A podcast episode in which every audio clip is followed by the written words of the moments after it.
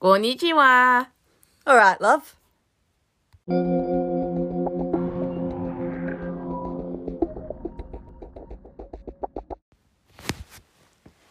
Hello, lovely people. Hello. Welcome to another episode of Not Just Tentacles, where I, Rachael, attempt to demystify anime. And I, Ruth, stay permanently mystified. That is your role in the partnership. Well, as well as being my lovely other half as well. Right, so I thought today we would talk about the eternal anime debate that whenever you go online and you want to start a flame war, then you bring up this topic. What is better, subs or dubs? Hang on, is this an S&M thing?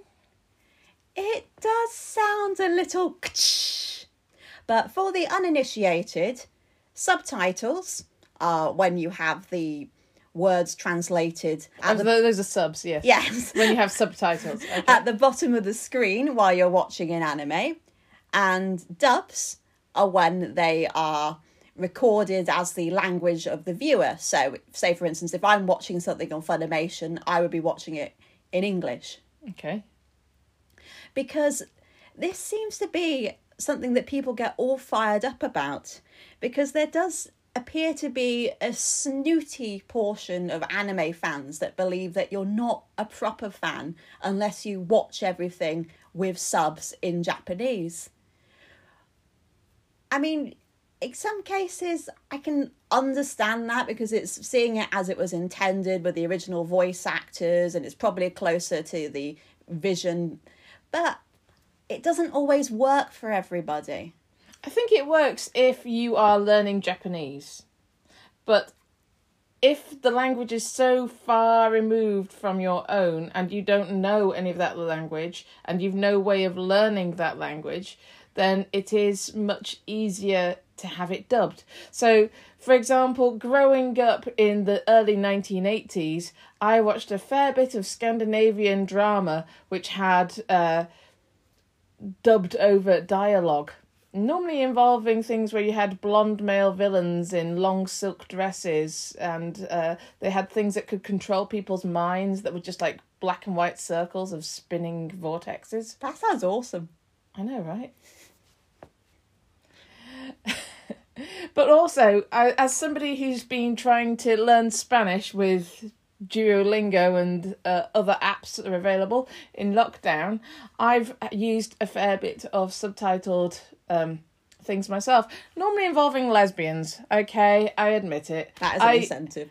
I use clips of Spanish soap operas with lesbians in order to learn dialogue.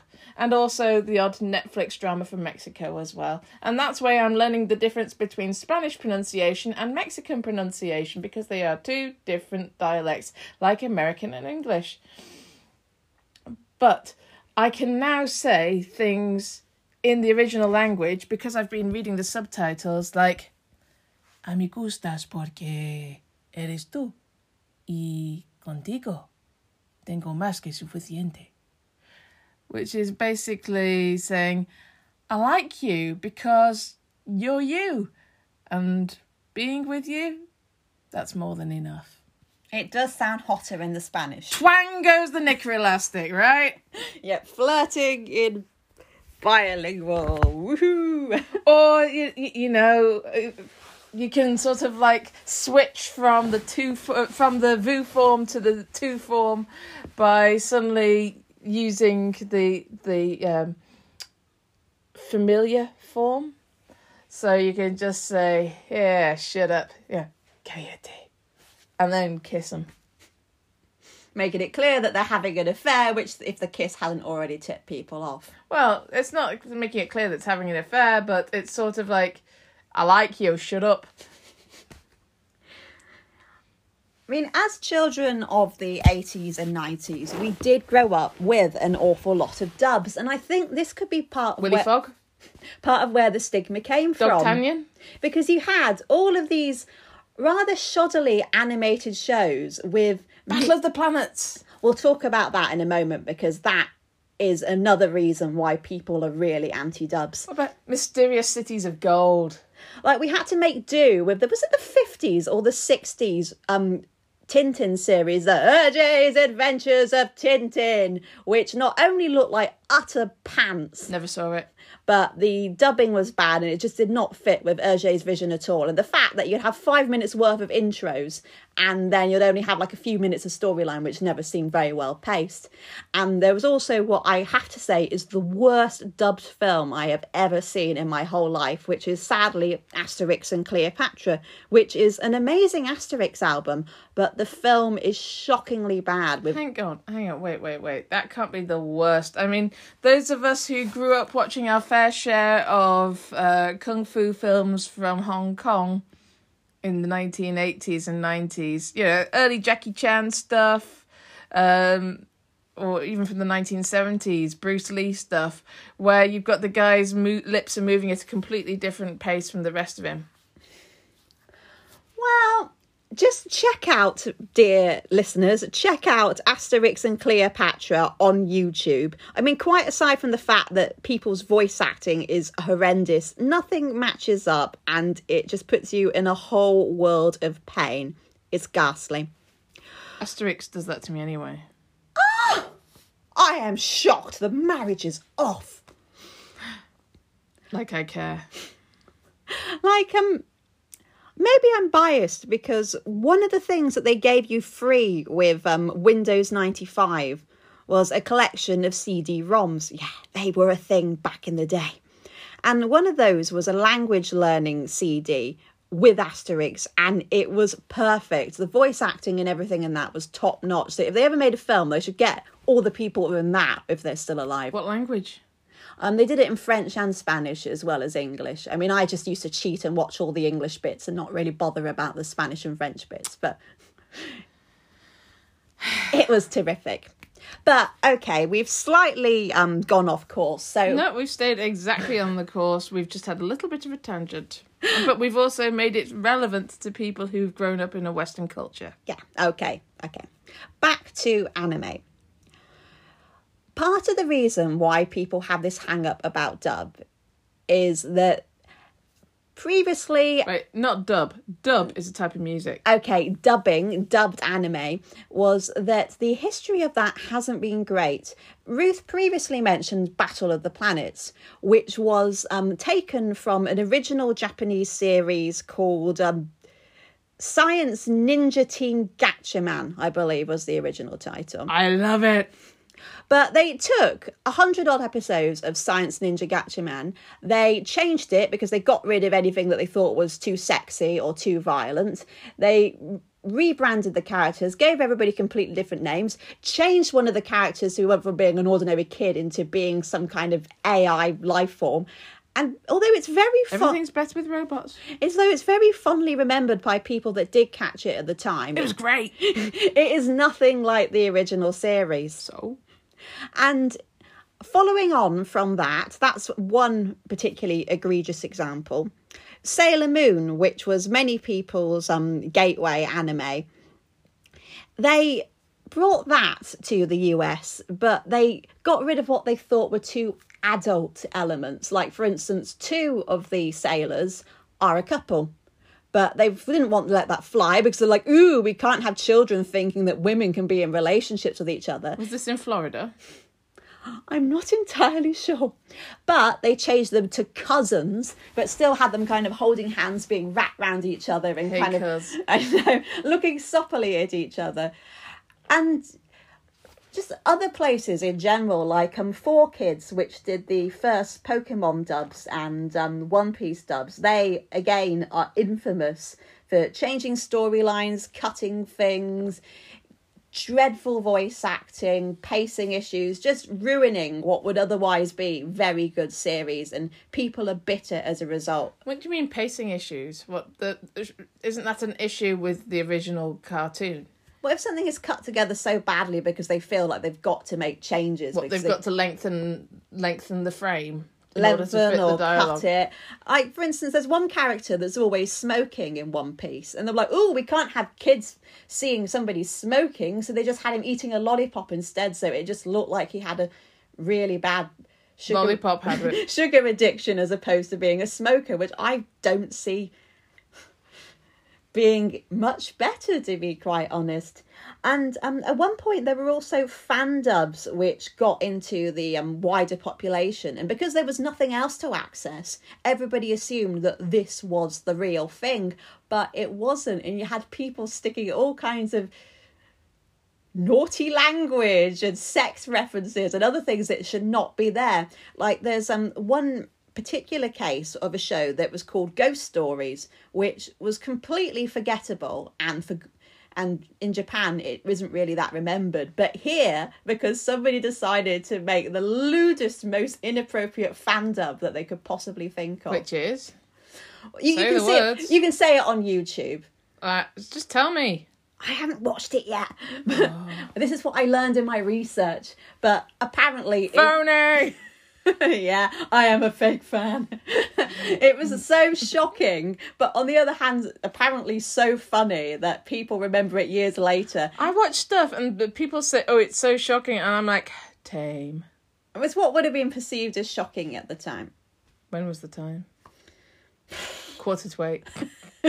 Possibly.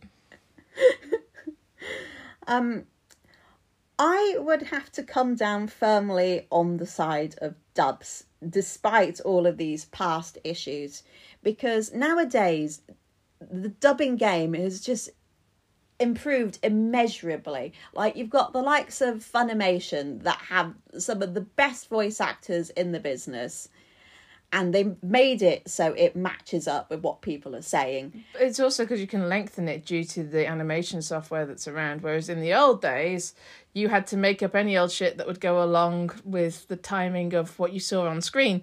Like when they did the English translation of the Magic Roundabout.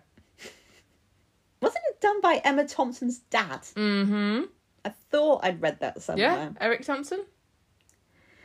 Because I am neurodivergent and I find it really difficult to, one, read everything in time if it's a subtitle, I agree with that as a dyslexic. and two, I watch anime for the animation. I'm in there for the cartoons. I want to go, woo, look at that. And you can't keep up with what's going on on screen if you're having to focus on a load of writing at the bottom. Like, say, for instance, there's a fight scene and people are hurling insults and fists at each other. You don't want to have to keep looking down at the bottom of the screen to work out what people are saying because it's a nuisance. And um, frequently in anime as well, they've got situations where they already have something in Japanese written over the top of the screen, and then you have subtitles written all over the top of that, and it just looks unsightly. It looks really, really messy, Messy. and it spoils. It spoils the shot. It's it just makes you think this is a bit busy. And also, can we please raise Canada's great contribution to modern art? The voiceovers. We've got to love those Canadian artists. that that does come a point where you do notice the same people E. appearing all the time, which in some cases is fine. Like Sonny Strait, we love in this household because he's Koro Sensei, um, present present Mic, the announcer in Yuri on Ice. And he does change his voice each time, although when he's being an announcer, it is still recognisably him. But you get other times where you get voice actors, well, I'm sure they're just as good, but they don't really mix their voices up. Like um, Justin Briner, who plays um, Izuku and is great as Izuku, he sounds exactly the same when he's being one of the boys in um, Kiss Him Not Me, which gets very distracting because um, not only does he sound just like Izuku, but the twatty wannabe boyfriend and Kiss Him Not Me looks exactly like Bakugo. So all the way through the show, you're just be thinking, Where's All Might? yeah, Izuku and Bakugo, but it's not. It's a totally different show in a different setting with well, no people running around in spandex. So um, But wouldn't we have that same problem if it was a live action series? Because, you know, one floppy haired blonde Chris is pretty much interchangeable with another. Ah, yeah, true. The chrysalis that they all hatch out of. Yeah. I don't know because at least in a live action film, somebody can transform themselves with makeup and other things. While here you have the voice and the picture, And to my mind, I, I don't know, a lot of the time the, the voice acting is more noticeable to me, especially if the character themselves isn't all that. If because I am used to thinking of Izuku, he is obviously a main character, while this guy is just an also ran by definition. But I mean, that's one slight downside to dubs, but and it just means that everything flows together much more easily. It's more of an immersive experience if I can understand what everybody's saying, if I can understand who's speaking, because frequently it's difficult to tell. Mm-hmm. Because everybody's kind of doing their. I mean, people do criticize some of the voice acting. Like you, you just mentioned Yuri on Ice. Some people really hate the dub of that. They, they kind of they don't like that. Yeah, they don't like that. They don't like JJ. Just the people that they're doing what they feel to be obnoxiously stereotypical um, accents they don't like. Can we stop fans from releasing dubs? What's the point? Why, why, why are you doing this? You know, are you just trying to put in extra dialogue? I don't understand. What is this for? I mean, I suppose it is the vocal equivalent of when we have the do do do do do do do do videos. Do, do, do. Now, for those of you who happen to be heterosexual, that is the music from Wii uh, from Wii Sports. Uh, in no, behave, woman. That is a, a, a, Nintendo computer game from the uh, late two thousands. Please, come on. I know people who were born this century.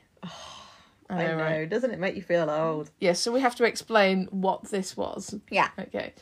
Yeah, they've never known a world without Lady Gaga in it, which is a fine thing, but I wish I didn't. Not really. Um, but with Wii Sports, a lot of people they made fan videos with the homoerotic subtext or shipping um, with little subtitles underneath showing that character's thoughts.